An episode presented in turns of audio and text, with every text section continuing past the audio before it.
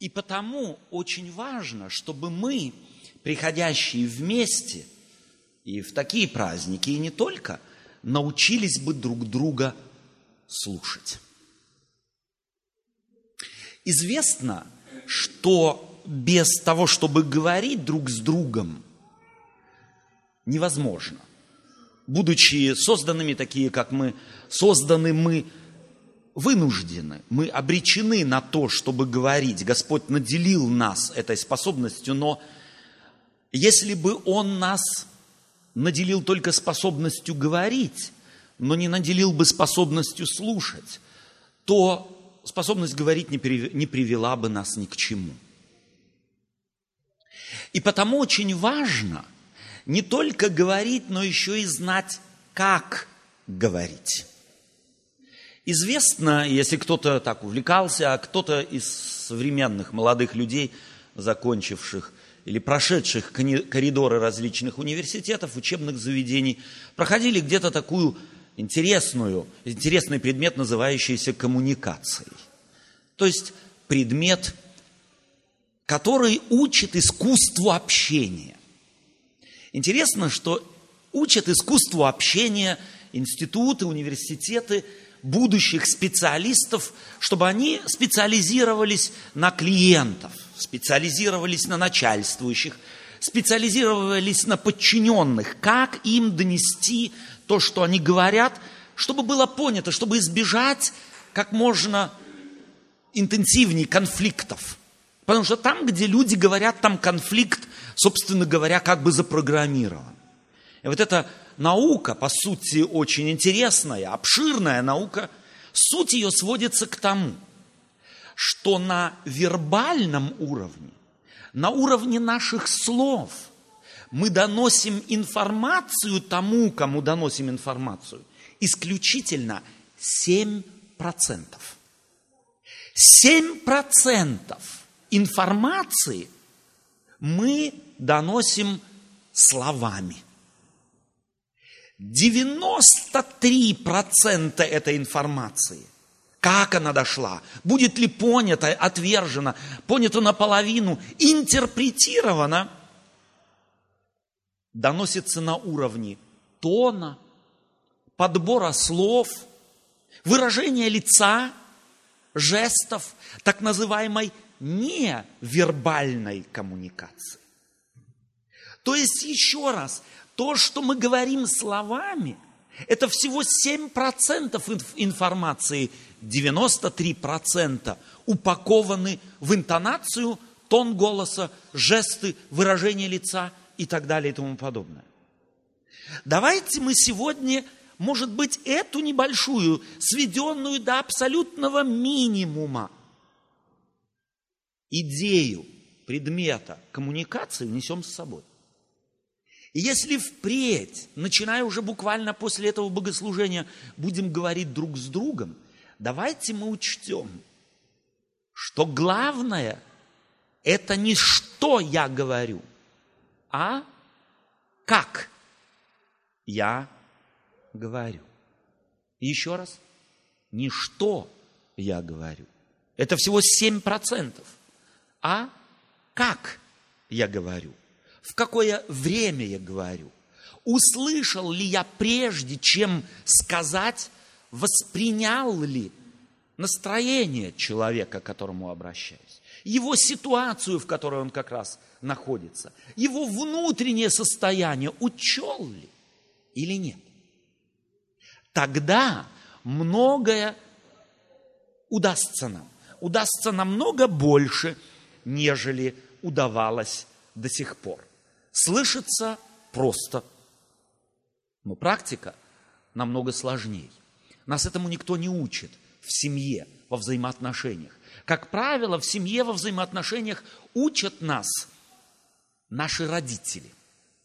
И специалисты по воспитанию детей, по психологии людей говорят, что большинство людей в семье их родителей становятся искуснейшими специалистами по ведению словесной войны. Искуснейшими специалистами ссор и конфликтов. Потому что невольно дети наблюдают, как родители ссорятся.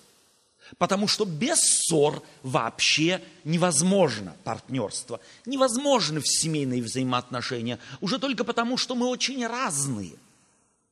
Но как родители мирятся, и каково это искусство, каковы у него у его формы, каковы его возможности, каналы, этому дети, как правило, не учатся. Может быть, это второе – что, может быть, стоит взять с собой в будущее, особенно молодым семьям, у которых подрастают дети, у которых подрастают мальчики, девочки, будущие мамы, папы, мужья и жены. Чтобы они у нас сегодня, у дедушек и бабушек, как внуки, у мамы и пап, как малые дети, учились бы и искусству просить прощения, если мы сорвались, если не учли, если выражение нашего лица было ужасным. Если мы чего-то как-то не восприняли, давайте мы эти две вещи заберем с собой. Не что я говорю, а как говорю важно. А второе, давайте не забудем, если мы забыли, как я что-то сказал, и таким образом спровоцировали ссору друг с другом, и это случилось на виду детей наших, то давайте мы и на виду у них повинимся друг, от друга, друг у друга. Давайте на виду у них попросим прощения. Давайте на виду у них и помиримся. Будем учить их на примере нашего поведения. Тема наша сегодня – мужчины и женщины. 8 марта – это всегда праздник, который мы посвящаем именно этой области нашей жизни. Вопрос или тема, которую, которой бы я назвал наше общение сегодня, я бы ее сформулировал так, когда человек становится на самом деле человеком. И что из себя представляет человек. Когда женщина становится действительно женщиной, а мужчина, когда он настоящий мужчина. Известно из Библии, что людьми нас сотворил Господь. И что отличает нас от мира, другого мира, животных, фауны и флоры, то, что мы способны не только говорить, а мы способны видеть, мы способны анализировать, мы способны воспринимать, оценивать, мы способны говорить «да» и говорить «нет». Ничего из перечисленного мной сейчас активно животный мир и тем паче флора делать не могут. Бог нас задумал как существа мыслящие, анализирующие, ставящие себе цели и наделил нас целым рядом способностей их достигать. Кто-то сказал так – Хочешь быть счастливым? Будь им. Это значит, ты хочешь быть счастливым? Поставь себе эту цель и достигай ее. Хочешь быть счастливым? Будь им.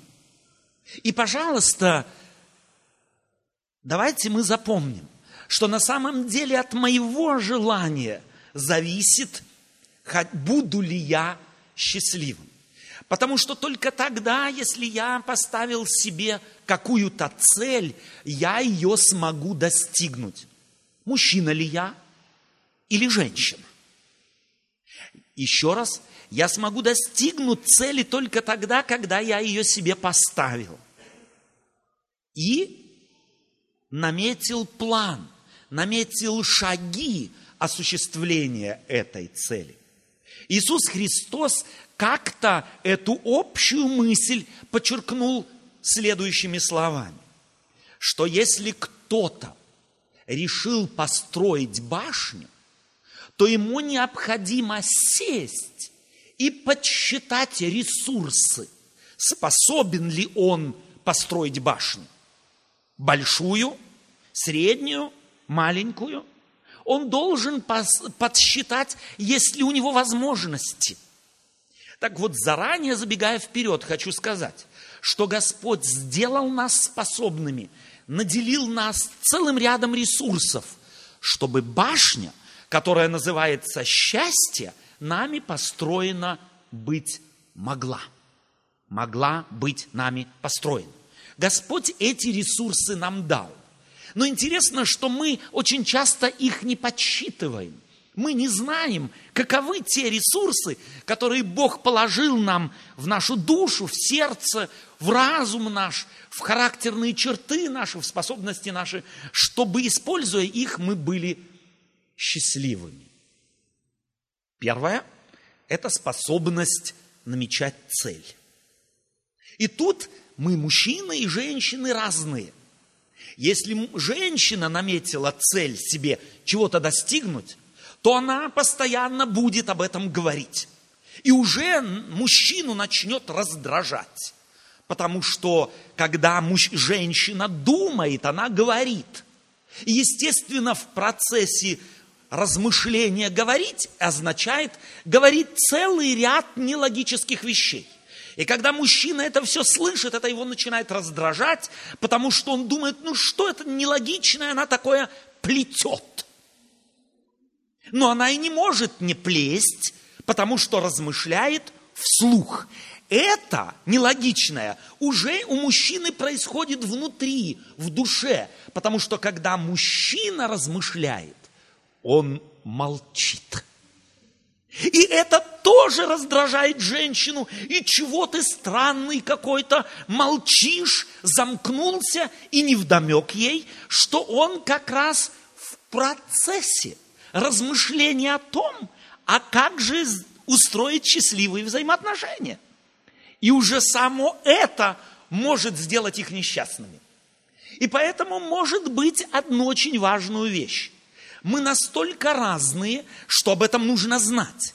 И как Александр сегодня уже подчеркнул во введении в наше богослужение, что знание не делает ни в коем случае нас способными счастливыми жить.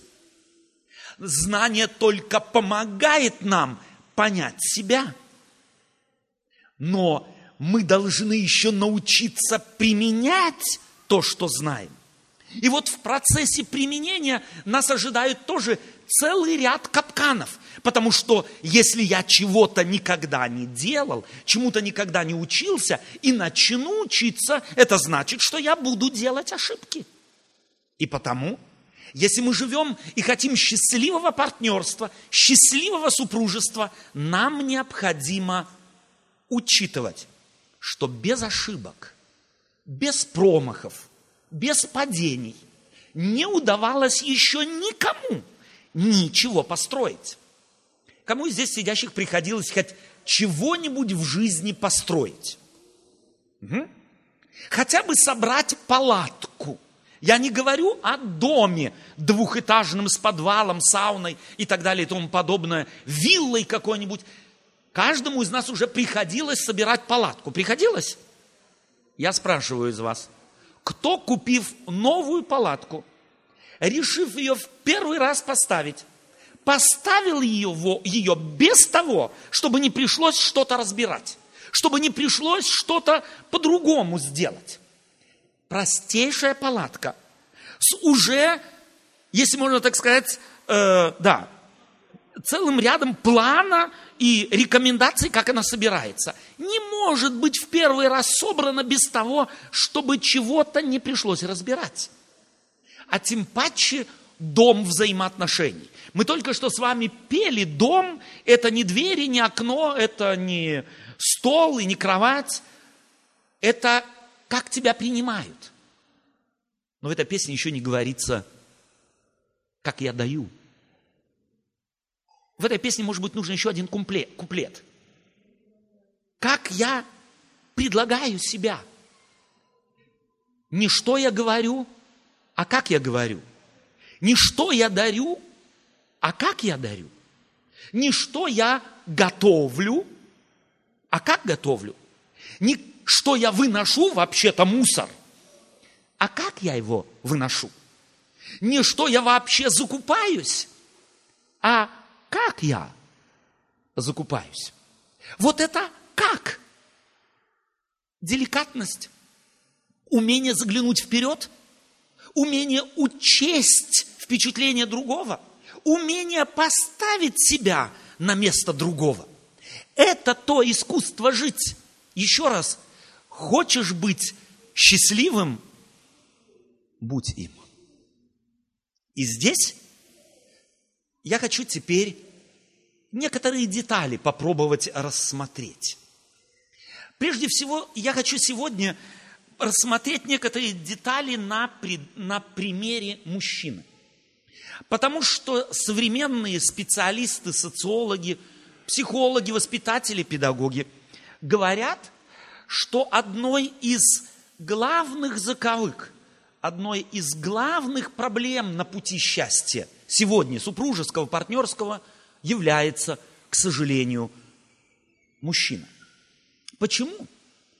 Да потому что годами уложившиеся клише, годами уложившиеся стереотипы, каким должен выглядеть мужчина, в последние 15, 20, 25 лет радикально и непрестанно разрушались и поменялись. Но так как мужчины воспитаны, так как они себя воспринимают, то осталось традиционно. Мужчина – памятник, мужчина – герой, мужчина – добытчик, мужчина, делающий все абсолютно, даже комар носа не подточит.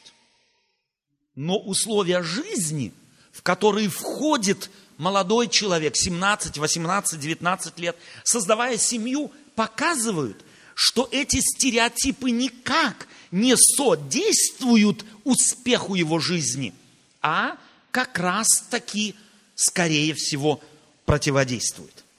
Есть такое мнение у специалистов, что опасность попасть в зависимость, сегодня, кстати, тема.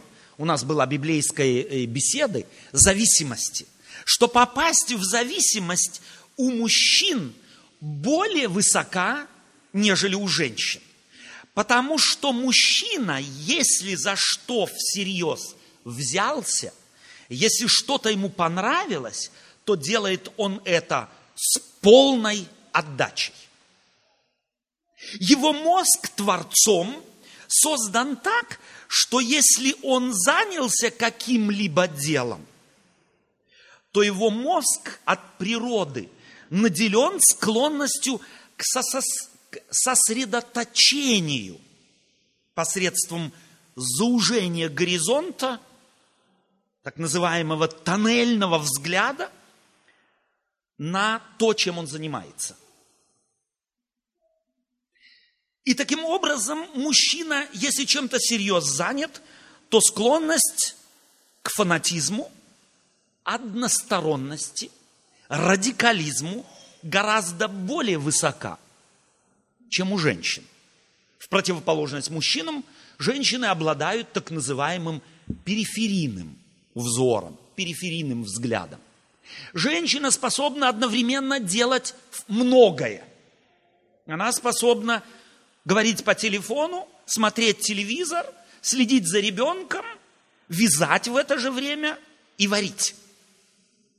Пустите мужчину на кухню и посадите ему туда ребенка, и он либо не досмотрит за ребенком, либо у него обязательно что-то подгорит. Так устроен мужчина.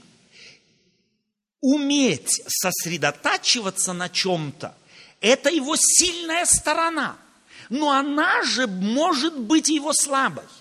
Как, между прочим, сильная сторона женщин одновременно может быть ее слабой стороной. Так говорят сегодня специалисты, занимающиеся психологией человека, что любая сильная сторона одновременно является и слабостью, как у мужчины, так и у женщины. Поэтому, поэтому мужчине стоит учитывать эту свою сильную сторону. Умение на чем-то однозначно сосредоточиться. Но вместе с тем и учитывать И потому Господь создал партнеров мужчин и женщин, чтобы рядом с собой иметь кого-то, кто как бы со стороны мужчине подсказывает, слушай, ты слишком узко смотришь на вещи. Мужчина, сидящий у компьютера, попробуйте до него достучаться. И не потому, что он не слышит. Женщины тут же начинают нервничать и говорить, я для тебя еще существую. А он говорит, а я не слышу. И он не лжет, потому что его весь мозг настолько заузился на предмет того, чем он занят, глаза и уши, что он просто не слышит. Кстати, к этому мужчин воспитывают мамы. Позвольте мне это сказать. И потому особенно к мамам, у которых маленькие дети, учтите эту вещь. Известно сегодня чисто физиологически, что у мальчика, когда он родился, в противоположность девочке, слуховой аппарат еще развивается. А у девочки нет. Он, она рождается с уже развитым слуховым аппаратом. И потому мальчики непослушны. Не потому, что они принципиально непослушны, а потому, что они не слышат. Что мама делает, когда он непослушный? Начинает на него орать и подавлять. И таким образом вызывает в мужчине, еще будущем мужчине, вот этот протест, который потом он переносит и на свою жену. Чего ты вообще от меня хочешь? У него на подсознании, э, если можно так сказать, вырабатывается некий антагонизм, сопротивление автоматическое. Давайте учтем это. И, может быть, будем к мужчинам относиться, если он как раз вас не слышит, с пониманием. Эта информация не изменит нас, если мы не начнем это практиковать. Если мужчина залез под капот своего автомобиля, и там как раз чем-то занят, то он ничего вокруг себя не видит, за исключением того, что под капотом находится, и там иногда не все. Это нужно учитывать. Поэтому, мамы, воспитывая особенно мальчиков, не кричите, если он тут же не откликнулся на ваш зов. Подойдите, троньте его, пошевелите. Убедитесь в том, что он на вас смотрит. И только тогда начните говорить. Потому что иначе вы воспитываете плохого будущего мужа, вы плохой подарок готовите будущей теще и будущей жене. Итак, таковы мужчины, так мы, так мы созданы Богом. И вот эта склонность к тому, чтобы сосредотачиваться на чем-то и не учитывать целого ряда других вещей, она еще и в самовосприятии может принести немало бед. И потому давайте мы посмотрим в Библию. Я удивляюсь всегда этому чуду священных писаний.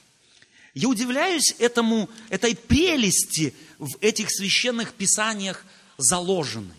Как они показывают то, что с тысячелетия должны были пройти, чтобы человек понял физиологическую зависимость, психологическую зависимость самого себя от самого себя.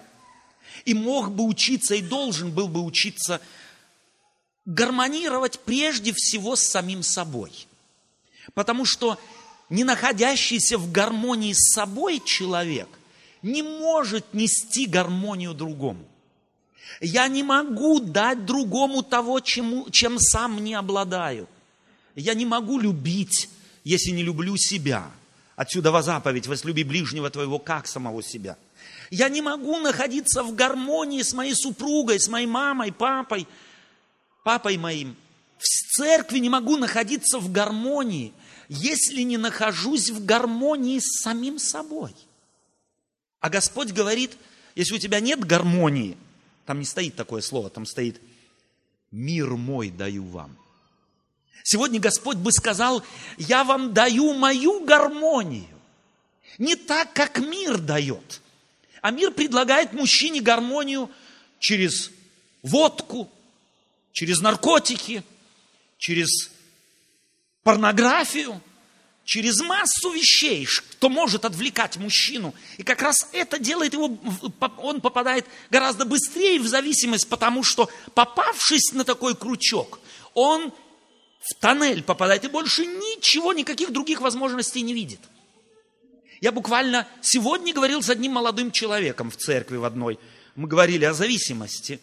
И мы говорили о том, что не стоит принимать алкоголь радикально отказаться от него вообще. Он говорит, ну я же контролирую. Чего ты контролируешь? Ты когда бутылку увидишь, у тебя горизонт так за, заузится, что ты маму забудешь, папу, ребенка, дитя и так далее и тому подобное. Я не знаю, кто из вас, у меня, к, к несчастью, в родстве моем далеком был следующий случай. Мужчина увлекался алкоголем, позже от этого и погиб в возрасте 37 лет. А жена видела эту проблему, скандалила, кричала. Жена грозилась уйти, оставить его там, где раки зимой ночуют и так далее. Искала разные методы и способы его спасти. И решила – что она его удержит тем, что будет оставлять на его попечение их двухлетнюю дочь. Она думала, что и знала, что он без ума любит дочь, без ума любит ребенка. И она оставила ребенка, пошла делать дела свои, потому что обыкновенно брала ребенка с собой, если приходила, он уже наклюканный был, готовый. Она решила, если я ребенка оставлю, он ее любит без ума, то не наклюкается. Она пришла домой, а дома не ребенка, не мужа. И нашла мужа пьяного в канаве и рядом сидящего ребенка. Его тоннель сосредоточен был на одном – и не потому, что он не любил ребенка, а потому что плюс усилив это алкоголем, он про него просто-напросто забыл. Его для него не существовало. Бог говорит, я мир мой даю вам. Могу дать вам мою гармонию. Но для того, чтобы принять Божию гармонию – мы должны понять, что мы в ней нуждаемся. И это следующее, что невероятно сложно сделать мужчине. Посмотрите в любую церковь, сколько там мужчин в процентном отношении и сколько женщин. Почему? Да потому что мужчине принять дар Божий – намного сложнее, чем принять его женщине. У него есть масса барьеров, и уже признаться в том, что мне нужна помощь, мужчине сложнее, чем женщине. И это тоже нужно учитывать. Поэтому, если вы вашему супругу предлагаете помощь, то главное не что вы предлагаете, а? Как? Чтобы он мог принять, важно как? Продемонстрирую просто. Если вы опять подойдете и говорите, да, я тебе помогу, я смотрю, как ты здесь неуклюже все это делаешь. Он не сможет принять. Не потому, что не хочет, и не потому, что не нуждается – а может, стоит сказать, милый, может тебе помочь, чтобы мы быстрее вместе сделали? Ты так классно сделаешь, может быть, ты мне поможешь? Так? обходится Бог с мужчинами. И обратите внимание, что на всей истории взаимоотношения Бога с человеком Бог чаще всего обращается к кому? К мужчинам. И знаете, как обращается? Давайте почитаем. Я предлагаю вам открыть книгу «Исход», третью главу в этой книге, и прочитать с первого стиха несколько отрывков. Моисей пас овец у Иофора, тестя своего, священника Мадиамского. Однажды привел он стадо далеко в пустыню и пришел к горе Божией Хариву. И явился ему ангел Господень в пламени огня из среды тернового куста, который горел огнем, но не сгорал. Моисей сказал, пойду и посмотрю на сие великое явление, от чего куст не сгорает. Господь увидел, что он идет смотреть, и возвал к нему Бог из среды тернового куста и сказал, Моисей, Моисей. Он сказал, вот я. И сказал Бог, не подходи сюда, сними обувь твою с ног твоих, ибо место, на котором ты стоишь, есть земля святая. Моисей, Моисей. Он не сказал, Моисей, не офицерским обращением к нему, не старшинским – отцовским. Саша, Саша, Моисей, Моисей, Алекс, Алекс, Володя, Володя. Когда мы так говорим? Когда хотим, чтобы нас услышали? Когда мы расположены положительно кому-то? Когда мы вдвойне произносим чье-то имя? Маша, Маша. Когда? Когда мы исполнены благостными чувствами к тому, кому обращаемся. Моисей, Моисей. Голос Божий, обращенный к Моисею. Как делает Бог, как обращает Бог внимание Моисея на себя? Это типично для мужчин. Женщина может и не заметить какой-то куст, и что он горит и не сгорает. Она может увидеть, что горит, но что не сгорает, женщина может не заметить. Последствиям женщина реже замечает, чем мужчина – Мужчине нужно доточно, дотошно разобраться, а в чем же суть. И Господь знает, что если он вследствие того, что у него тоннельный взгляд, сосредоточится сейчас на кусте и на причине того, что он горит и не сгорает, он больше ничего не услышит. Поэтому он останавливает его на дистанции и говорит, не подходи, смотри с расстояния чтобы горизонты были несколько шире, чтобы ты не под увеличительное стекло что-то рассматривал и погряз в этом, что, почему, зачем, а чтобы ты меня услышал, потому что я здесь спектакль делаю не для того, чтобы тебя просто как-то развеселить, а потому что я диалог хочу с тобой вести. Моисей, Моисей. И он говорит, ответ его, вот я – Женщины, давайте по-другому будем произносить имя ваших мужей. Не то, что, а как. Славик, Славик. Александр, Александр. Владимир, Владимир. Это так завлекает. Дело в том, что мужчины, выросшие после определенного возраста, любят свое имя – Попробуйте. Оно функционирует. Научитесь у Творца. Он его создал, и он демонстрирует, как к нему, к этому мужчине до сердца можно достучаться. Андрюш, Андрюш. Через уши все-таки, а как же? Но естественно и соответственно выглядя.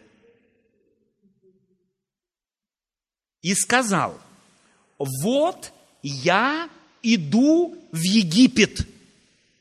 Что делает Бог? Он не говорит, ты мне должен сделать то и то.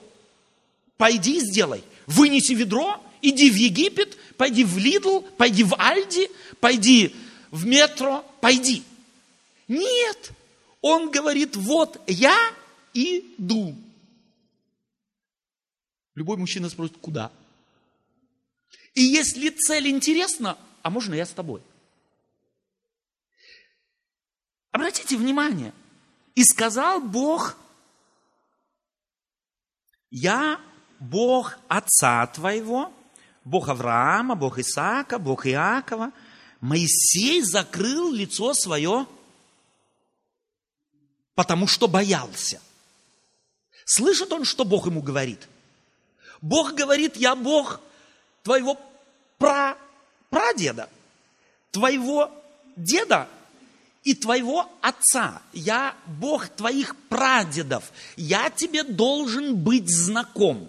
Ты меня знаешь. А он боится.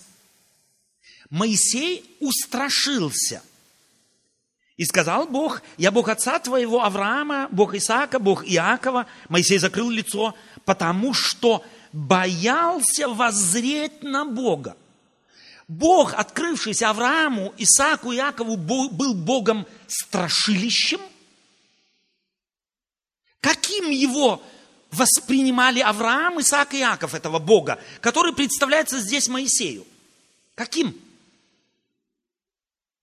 Любящим или нет?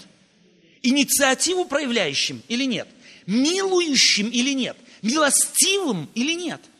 Кто вывел Авраама из Ура Халдейского? Кто спас, спасал э, сына его? Исаака. Кто спас в конце концов жизнь Иакова?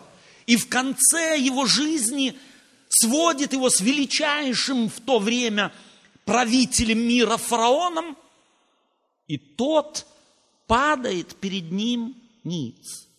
Не Иаков перед фараоном, а фараон перед ним, Иаков дважды его благословляет. Кто больше? Тот, кто благословляет, или тот, кого благословляют? Знал Моисей этого Бога? Почему же он его боялся? Скорее всего, потому что на Бога, как на прототип Отца, мы переносим все, что пережили с нашими отцами. А отцом Моисея был кто? Фараон. Он был научен всей мудрости египетской. И там прошел такую муштру, что у него в голове отношения со своим отцом были как подчиненного к подчиненному. И если фараон ему говорил что-то, его приемный отец, то он, скорее всего, съеживался и сжимался. И потому, когда Бог к нему начал говорить, его все это съежило, и он сжался, потому что перенес автоматически свои отношения со своим отцом на Бога. Теперь этот начнет меня доставать. И чего он от меня хочет? Кстати, взаимоотношения почти всех сыновей с их отцами не самые розовые. Знаете почему? Да именно потому, что из поколения в поколение мамы говорят, вот придет папа, и я ему все расскажу. И потом он тебе всыпет по первое число. И если даже папа не всыпает, то вот этот страх, с которым сын ждет возвращения папы, является его базовым, внутренним. И потому, когда Бог к нам приходит, у нас тоже такое впечатление, вот придет, и тогда даст почувствовать за все мои прегрешения. Это та суть, с которой Моисей вдруг воспринимает Бога, хотя он открылся неоднократно во всех поколениях ему совершенно другим. То, что в мозгу было, было определяющим в его взаимоотношениях с Богом. И сказал Господь, я увидел страдания, я увидел мучения, я услышал вопль, и я иду освободить. И только тогда он предлагает Моисею пойти. Что слышит Моисей? Бог ведет с ним диалог. Что Моисей слышит? Я недостоин. Кто я такой, говорит он дальше, чтобы мне идти в Египет?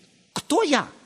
полный комплекс неполноценности, потому что его отчим, приемный его отец, он ему внушил, ты ни на что не способен, ты ни на что не можешь, ты бестолочь, что из тебя вообще может быть?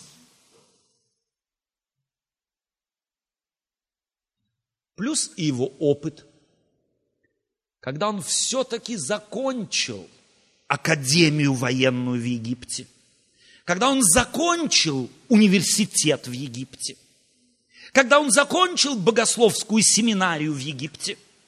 Эти все учебные заведения он заканчивал, потому что он должен был быть военачальником главным, он должен был быть священником главным в Египте, и он должен был быть главным царем.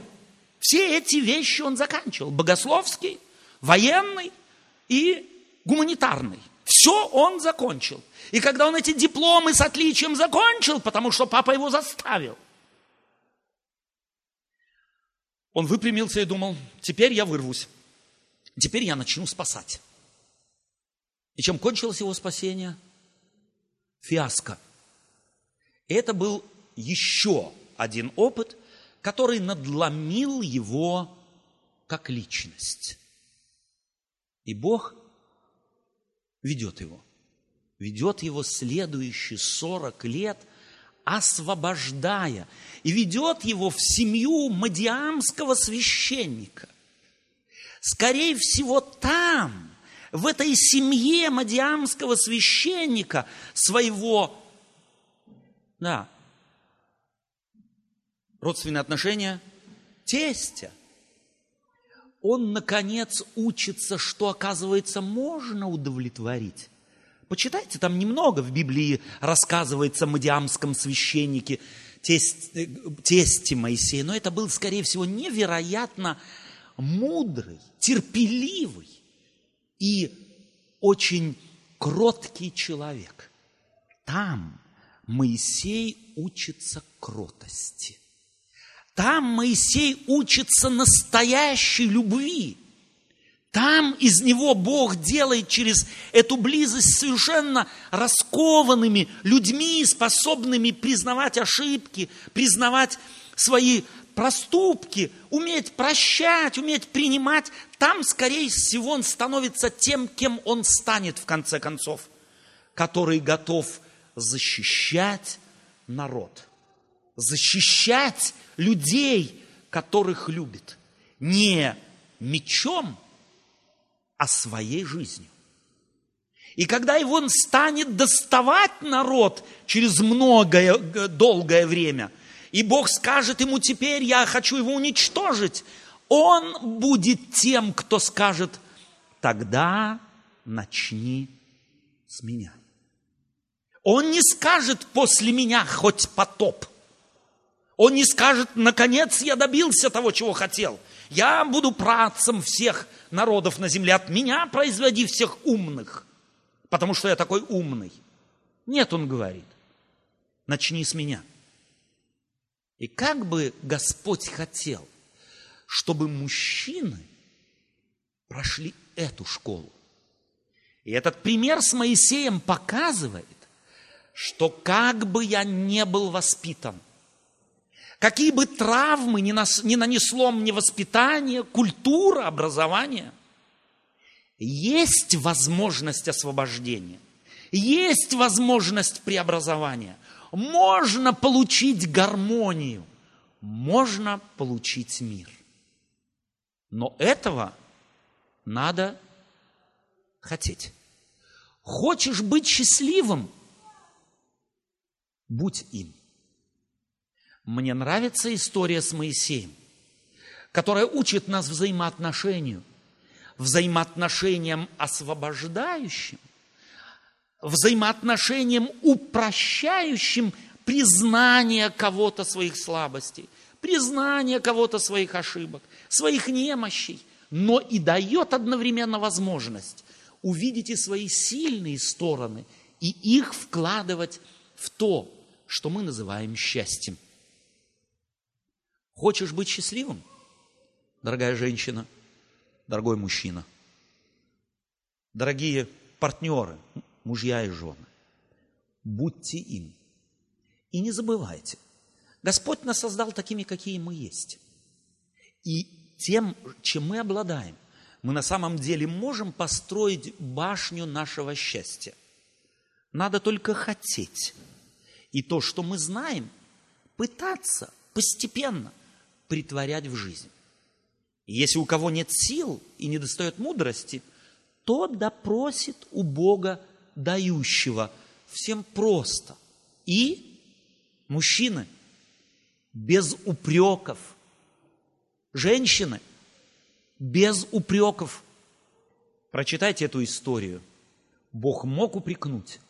Бог мог начать этот диалог с Моисеем с того, и чего ты здесь делаешь? Что ты не знаешь, где я тебя хотел иметь?